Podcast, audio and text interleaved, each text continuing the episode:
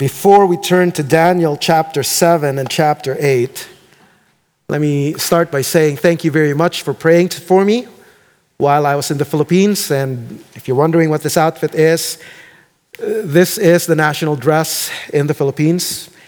And I thought, because I'm giving a report of what I did while I was in the Philippines, I might as well lean into this costume. And I really appreciated your prayers because it was a rather difficult week for me. It wasn't just about the 20 hours of travel and the jet lag. What was most difficult was being confronted with horrific evil. Um, it's hard for me to describe, so I, I thought I'd use a video that the International Justice Mission um, uses to show its work in the Philippines. So let's start there. Jessica, if you would please play that video. The way we buy and sell. It has also changed the way young children are being sexually abused and exploited today, right now, at a massive scale, at the speed of a click. This is the online sexual exploitation of children. Young boys and girls are sexually abused, forced to perform sex acts on themselves or each other. All it takes is an internet connected device to live stream the abuse to a sex offender online. Sexually motivated offenders pay a local trafficker, direct the sexual abuse, record and distribute the exploitative materials, all in the comfort of their homes unaffected. Over half of Filipino traffickers are the victims' parents, relatives, close family, friends, or neighbors. They transact using the same messaging and social media platforms we use to talk to family and friends. Victims suffer severe trauma, and the live streams and recorded photos and videos perpetuate the abuse. As one survivor said, It took me years, years to recover from the painful experiences, from the traumatic experiences.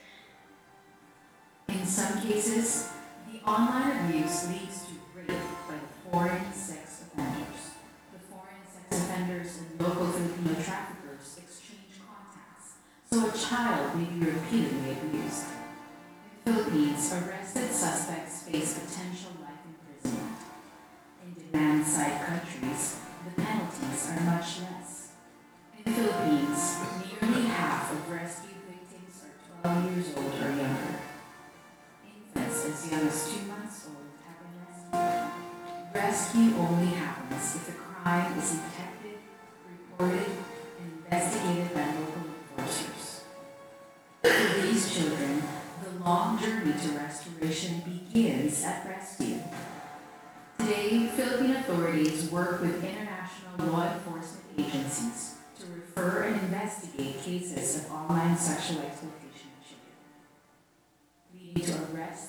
convictions, one case at a time, rescuing hundreds of victims.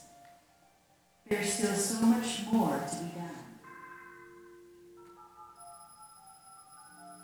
Years of working with local authorities to fight the online sexual exploitation of children in the Philippines has taught us that it is a global issue, needing a robust global solution which involves working with global partners.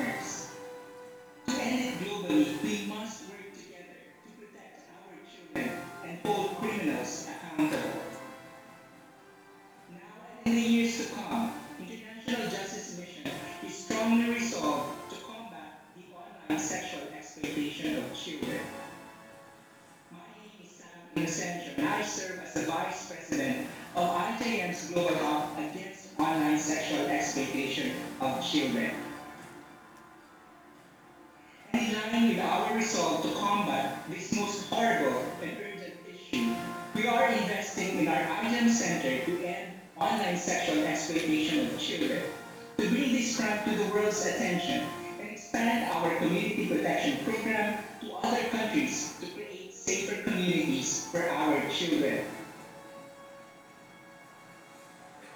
But IJM cannot accomplish this alone.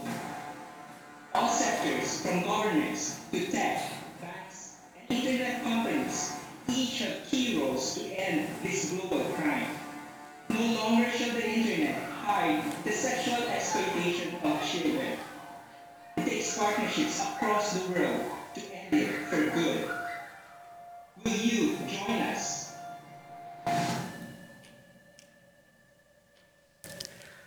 One of the things that impressed me about International Justice Mission in the Philippines was that they were committed to strengthening the Philippine justice system by filling the gaps. They work hand in hand alongside investigators, prosecutors to provide resources and advocate for these same um, government entities so that they can do their jobs well. In fact, when we met, we had the privilege of meeting with um, the RCMP at the Canadian Embassy and uh, one of the global on behalf of IJM. And the RCMP officer who was tasked with um, um, ending online sexual exploitation or cooperating with the Philippine authorities to end, to, to combat online sexual exploitation, was very impressed with IJM Philippines and all the work. It, it seemed as if for him, the prosecutors, the law enforcement officers all looked towards IJM Philippines. And we were very pleased to, to see the work that they were doing. But IJM's efforts to promote restorative justice do not stop at simply arresting and convicting those who exploit the children. See, what makes this crime especially despicable is that 40%, 40% of these crimes are facilitated by a parent of the child. And another 40% is facilitated by close family members who have been asked to take care of the child. And so rescuing the children means taking them out of their homes. And they don't even know that what is being done to them is wrong. They just know that they're being taken out of their homes. And so they are being traumatized by being rescued.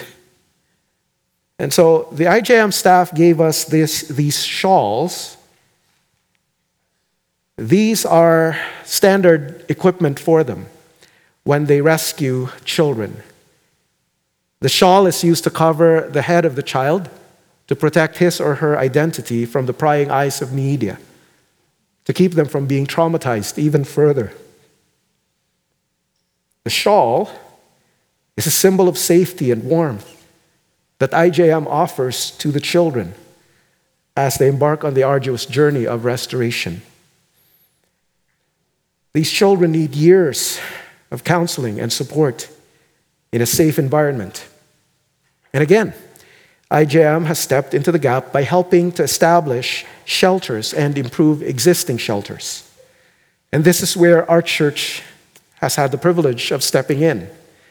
In 2018, Crestwicke gave about $120,000 to help fund the aftercare program of IJM Philippines in cooperation with a fellowship. And we had an amazing moment at the Canadian Embassy. The RCMP officer was describing a recent case. He talked about a buyer in Peel region who had been arrested, and as a result, a four year old boy in the Philippines was rescued. And he was housed in a facility that IJM had helped to build in collaboration with the government's Department of Social Welfare and Development. And it so happened that the director of aftercare for IJM Manila was there in that meeting, and he had advocated for the renovation of that facility while he was working with the DSWD. And right at that meeting, we realized wait, 2018, 2019 was when that facility was renovated. The funds that, was, that were used to renovate that facility came from the fellowship, came from us. And this 72 year old man who had worked in government for 40 years, who had come to faith as a result of working with IJM, was so overwhelmed with gratitude. After the meeting, he jumped up, ran to me, and gave me a big hug. He said, Thank you. This meeting has been 15 years in the making. And as meaningful as that was, that wasn't even the most meaningful moment of the trip for me. I had to sing Jesus Strong and Kind because it was the song that the women from the Philippine Survivor Network sang with us. Singing Jesus Strong and Kind with these women who had suffered horrific abuse and who, by the grace of God, had been restored gave new meaning to the words of that song. It gave tangible expression to the truth of those words. And then the following day, we went to see rescued children in a shelter that our funds had helped had also helped to build. They sang the same song and I was struck particularly by the fourth stanza. Jesus said, If I am lost, he will come to me. And he showed me on that cross, he will come to me. The children didn't just experience the salvation that Christ brings spiritually, they also experienced a physical rescue. As a result of that rescue, they are now in a shelter where they are pointed to Jesus on the cross. These children, um, as part of their rehabilitation, their restoration, have the chance to attend a church that is pastored by the husband of one of the IJM staff. So I was, I was so glad to be able to see these children not just physically rescued or emotionally restored but being reconciled to Jesus Christ. And spending time with the survivors and seeing the efforts to restore them, I could not be more grateful for the money that we had given to IJM. And I am praying that in the coming days, we would be able to partner further with the fellowship as they partner with IJM. At the same time, I recognize that the efforts of IJM are but a drop in the bucket. Evil and injustice seem so ingrained in the world. It's easy to over, be overwhelmed and it is easy to lose heart. But I'd like us to turn to Daniel chapter 7 because this passage gives us great comfort and encouragement and in fact motivates us to partner alongside IJM in their work of restorative justice. Daniel chapter 7. We'll be covering Daniel chapter 7 and chapter 8. When you come to Daniel 7, you have a shift. The book of Daniel shifts in chapter 7 from inspiring stories to disturbing visions. Instead of interpreting visions, Daniel is the one having visions. And from narrative, we go to what is called apocalyptic literature. And admittedly, this passage has long been very divisive. But I hope that as we study this text, we can come to a better understanding of the life shaping message of this text. This passage asserts, very simply, that despite appearances, God is, so, is in sovereign control over the whole world. And so we need to be faithful to Him regardless of the situation. Now, I mentioned that this passage is what is called apocalyptic literature. According to Iain Duguid, Biblical apocalyptic is a revelation of the ending of this present age, which is an age characterized by conflict and its replacement by the final age of peace. It shows us ahead of time the end of the kingdoms of this world and their replacement by the kingdom of our God and of his Christ. This revelation is unfolded in complex and mysterious imagery and has the purpose of comforting and exhorting the faithful. Apocalyptic literature thus proclaims a theology of hope to those whom the world has marginalized. It reminds us that God is presently on the throne and that he will ultimately triumph. In the meantime, whatever the present cost may be in terms of suffering, obedience to God is the only way. Now, to understand apocalyptic literature properly, we need to consider the, what the original audience would have understood and its significance in light of the good news of the death and resurrection of Jesus.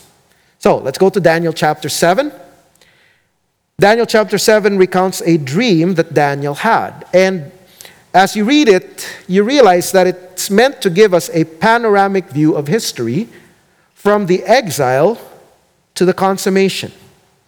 You might say, within the structure of Daniel's book, that it is the counterpart to Nebuchadnezzar's dream in Daniel chapter 2. If you look at the chiasm, uh, do you have the chiasm? There you go. You see that Nebuchadnezzar's dream in chapter 2, and then Daniel's dream in chapter 7. But where Nebuchadnezzar's dream of the statue was meant to emphasize the might of these kingdoms that would nonetheless fade into the dust, God was saying to Nebuchadnezzar, Look, as powerful as your kingdom is, it will eventually fall, and all kingdoms eventually will fall. Daniel 7 is meant to show us the evil nature of these kingdoms. Let's read Daniel chapter 7, verse 2 up to verse 8. Daniel said, In my vision at night, I looked, and there before me were the four winds of heaven, churning up the great sea. Four great beasts, each different from the others, came up out of the sea. The first was like a lion, and it had the wings of an eagle. I watched until its wings were torn off, and it was lifted from the ground so that it stood on two feet like a human being. And the mind of a human was given to it. And there, bef- and there before me was a second beast, which looked like a bear. It was raised up on one of its sides, and it had three ribs and its mouth between its teeth. It was told, Get up and eat your fill of flesh. After that, I looked, and there before me was another beast, one that looked like a leopard, and on its back it had four wings like those of a bird. This beast had four heads, and it was given authority to rule. After that, in my vision at night, I looked, and there before me was a fourth beast, terrifying and frightening and very powerful. It had large iron teeth. It crushed and devoured its victims and trampled underfoot whatever was left. It was different from all the former beasts, and it had ten horns. While I was thinking about the horns, there before me was another horn, a little one, which came up among them, and three of the first horns were uprooted before it. This horn had eyes like the eyes of a human being and a mouth that spoke boastfully. Now, you will realize that apocalyptic literature is written to create a mood or an emotional effect. It's very similar to the writings of Edgar Allan Poe. The turbulent sea in verse 2 evokes fear. Because in the ancient Near East, the sea was associated with chaos and, and danger. And to see the wind raging from every direction implies massive, out of control power. And each beast that comes out of the sea heightens this fear because each one looks more and more twisted and unnatural. You start with a winged lion, a ravenous bear, a four headed winged leopard. I mean, if you were, even, even as adults, if you were dreaming about that, you'd be waking up screaming. But as if that were not enough, the fourth beast is even more frightening. It's like a sci fi nightmare. You have a robo beast that destroys everything in its path. And then there's a horn that speaks boastfully. What does it all mean? Well, I think Tremper Longman is correct when he says the best way to view the imagery of Daniel 7 is not in terms of four specific evil empires, but as four kingdoms symbolically representing the fact that evil kingdoms of an unspecified number will succeed one another from the time of the exile to the time of the climax of history, when God will intervene and once and for all judge all evil and bring into existence his kingdom. It is to say, we live in evil times. But that's not the end of the story because suddenly in verse 8, the scene shifts. The chaos of the sea is replaced by God's peaceful throne from which a river of fire flowed. Let's read verse 9. As I looked, thrones were set in place, and the Ancient of Days took his seat. His clothing was as white as snow. The hair of his head was white like wool. His throne was flaming with fire, and its wheels were all ablaze. A river of fire was flowing, coming out from before him. Thousands upon thousands attended him. 10,000 times 10,000 stood before him. The court was seated, and the books were opened. Instead of evil beasts, Daniel sees the Ancient of Days, the infinite, eternal God who reigns in majesty and splendor. And Daniel, in this passage, is being reassured that our infinitely holy and righteous God is in control. Evil is going on, but God knows what is happening. And he will pass judgment. That's why it ends with the court was seated and the books were opened. He is on his throne, even while these kingdoms wreak their devastation. Because behind the turmoil of the world is a cosmic battle between good and evil. What we, were, what we saw in the Philippines is just an expression of a cosmic battle that is going on. But praise God, the outcome is not in doubt.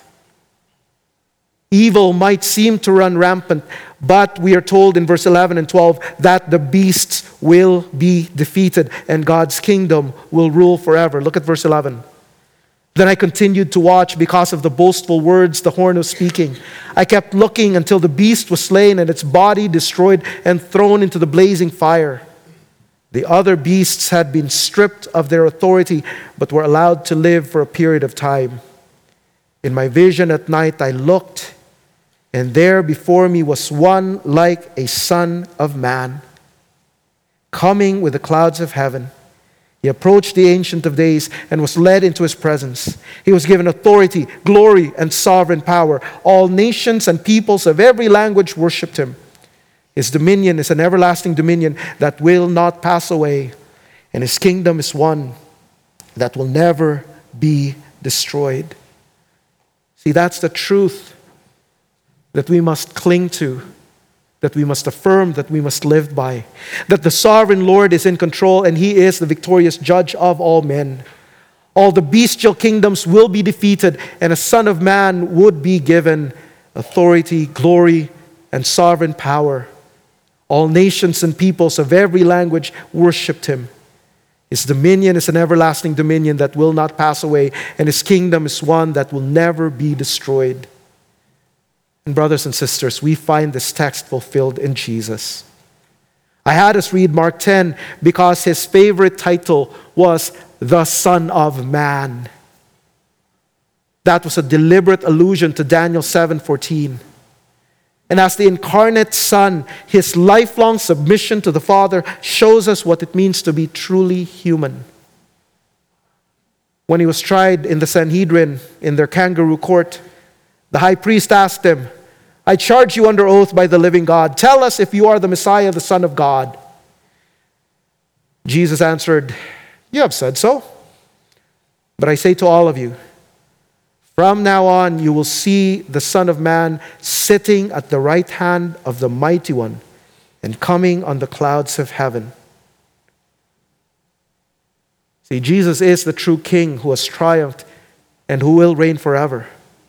His people might suffer in the here and now, but victory is certain. That was the reality that God was communicating to Daniel. But you will notice, moving on from verse 15 onwards, Daniel was deeply troubled by the vision of the beasts. And you can understand that. See, Daniel had experienced the trauma of exile, the trauma of Jerusalem's destruction in his youth. Imagine how you would feel if, in your old age, when you're in your 80s, Daniel, there is more suffering to come. The suffering hasn't finished. But to give him confidence that God's purposes would prevail, in chapter 8, God gives him another vision about the near future. We are told that he had this vision in chapter 8, verse 1 to verse 4, during the third year of the reign of Belshazzar. He saw a ram with two uneven horns. And then he sees an unstoppable ram or goat. Uh, he sees the unstoppable ram with two uneven horns attacked by an angry male goat with one horn. The goat wins, but the horn is broken and replaced by four horns. And out of one of these four horns came a little horn that became great. Now, if you look at chapter 8, verse 20 to 22, we don't have to figure out what it means. It's explained by Gabriel. The two horned ram that you saw represents the kings of Media, Media and Persia. The shaggy goat is the king of Greece, and the large horn between the eyes is the first king. The four horns that replace the one that was broken off represent four kingdoms that will emerge from his nation but will not have the same power. So the Greek Empire would break into four kingdoms and a master of intrigue would arise out of one of these kingdoms. He too would seek to destroy God's people, but he would himself be destroyed. Verse 23 to 25. Now, majority of scholars agree that Daniel's vision was fulfilled over a period of 200 years, beginning with Alexander the Great defeating the Medo-Persian Empire. And you can put yourself in Daniel's shoes in the third year of Belshazzar, he would not have understood what was going on, right? But you remember that he saw the fall of Babylon and he became a part of the Medo Persian Empire. So that he would have been reassured oh my goodness, God knows what he's up to. God can tell the future because he's planned it. And so we see Alexander the Great defeating the Persian Empire. Daniel was probably dead by then. But history tells us that Alexander the, the Great died at the height of his power, and after his sons were assassinated, his empire was divided among his four generals. If, I think there's a map there of how Alexander's empire was divided into four sections. Cassander was over Macedonia and Greece, Lysimachus over Thrace and Asia Minor, Seleucus over Syria and Mesopotamia, and Ptolemy over Egypt. And if you're thinking Ptolemy sounds familiar, yes, Cleopatra, the famous Cleopatra, was part of the Ptolemy dynasty. And the little horn is understood to be Antiochus Epiphanes IV, who was a descendant of Seleucus. He persecuted the Jews and tried to force them to worship the Greek gods to the point of setting up an altar to Zeus in the Temple of Jerusalem and went as far as sacrificing a pig on the temple altar in Jerusalem in 167 BC. As a result, the Maccabees revolted. Now, Antiochus, we are told, died of a bowel disease so painful that it drove him crazy, or maybe crazier, because um, Antiochus Epiphanes, Epiphanes means the manifestation of God. Antiochus thought himself to be God, but uh, he was destroyed, and not by human power. Now, the description in Daniel 8 is so accurate, some scholars actually thought or have said that the book of Daniel could not have been written in 530 BC. They've said that it's probably in the second century. We believe that it was written in 530 BC because we believe that God knows the future because he's planned it from beginning to end. Scholars also recognize that this, the actions of Antiochus against the Jews was so brutal that he has been viewed as a foreshadowing of that little horn with human eyes and spoke boastfully. Now, all that to sum up, Daniel was so, so distressed by the fourth beast and the little horn that in verse 19, chapter 7, verse 19 and 20, he kept asking for an explanation. He said, I want to know who, what is going on? What's, what does this mean? So he was told that there would be a king who would persecute God's people. They will suffer for a time.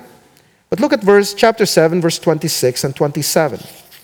Here's the bottom line. Whatever else you may want to interpret from Daniel 7 and chapter eight, 7 and 8, I want you to focus on verse 26 and 27. But the court will sit, and his power will be taken away and completely destroyed forever. Then the sovereignty, power, and greatness of all the kingdoms under heaven will be handed over to the holy people of the Most High. His kingdom will be an everlasting kingdom, and all rulers will worship and obey him. Again, God was reassuring Daniel that whatever may happen, God has history in hand. He can tell Daniel what the future holds because he has planned everything from beginning to end, and he is actively working out his plans even through the evil actions of men. Even in the darkest times and the worst opposition, God is working out his purposes. His triumph is assured and that's why we, his people, need to be faithful to him. In fact, that's what gave Daniel the courage to be faithful, even if his efforts did not seem to accomplish anything. He knew that God would eventually triumph and would vindicate his faithfulness. And as I look at the work of IJM, you know, that's also what gives me comfort. I look at their efforts and I think, you know, you, you, you're hoping to end slavery by 2030, and I love that goal. I hope it would happen. But even if they could end slavery, sexual exploitation is still going to be a thing. Evil has a way of changing form and adapting to circumstances. We know that outside, we know that in our lives, don't we? We get rid of one bad habit, we replace it with another. But our comfort, our confidence is that our God will ultimately triumph. And even our sinfulness will be removed. First of all, our sin has been paid for, and God is at work to change us and transform us. And we know that to be the case because that victory was achieved by our Lord Jesus Christ. In Matthew chapter 28, he told his disciples, All authority in heaven and on earth has been given to me. He was deliberately echoing Daniel 7 14 and Daniel 7 27. I hope you understand that we have been living in the last days since Jesus died and rose again. And yes, there will be times when God's people will be persecuted. But we can face even that future, knowing that Jesus has already triumphed over the kingdoms of the earth. And he triumphed not by unleashing his angelic forces or even by exerting his mighty power. He triumphed in the weakness of the cross. He died as our sacrifice and substitute to remove the stain of our sin. And by his resurrection, he has brought in the new creation into being. So that the resurrection changes everything. We are certain that all things will be made new. He has ascended to the right hand of the Father and is even now reigning in glory. And when he returns, his kingdom will come in his fullness, his victory will be consummated. All that is wrong will become untrue. and everything will be the way it's supposed to be. And that's why I find this passage comforting and invigorating. Again, the work of IJM might seem futile, but its work is not in vain. Their work is pointing forward to that future day when evil will be completely defeated and righteousness will reign. And for you and me, as we live in the already and the not yet, we know we will face opposition, we know we will face hardship. But the vision of Jesus' ultimate triumph gives us reason to persevere, to seek justice, to pursue righteousness, regardless of the pain and regardless of the cost. Because notice what this text promises. Look at verse 27.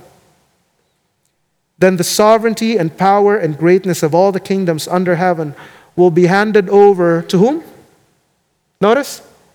To the holy people of the Most High. You know what that means? We will reign with Christ. That's the promise. Our King, King Jesus, has triumphed. He is reigning. And when He returns, we will reign with Him. And that's a perspective that guides us. And that raises the question for you and me Whose kingdom do you live for? Are you living for the kingdoms of this world that will ultimately fail? Or are you living for God who reigns and rules forever? You and I, if we have put our faith in Jesus Christ, are joint heirs with Christ.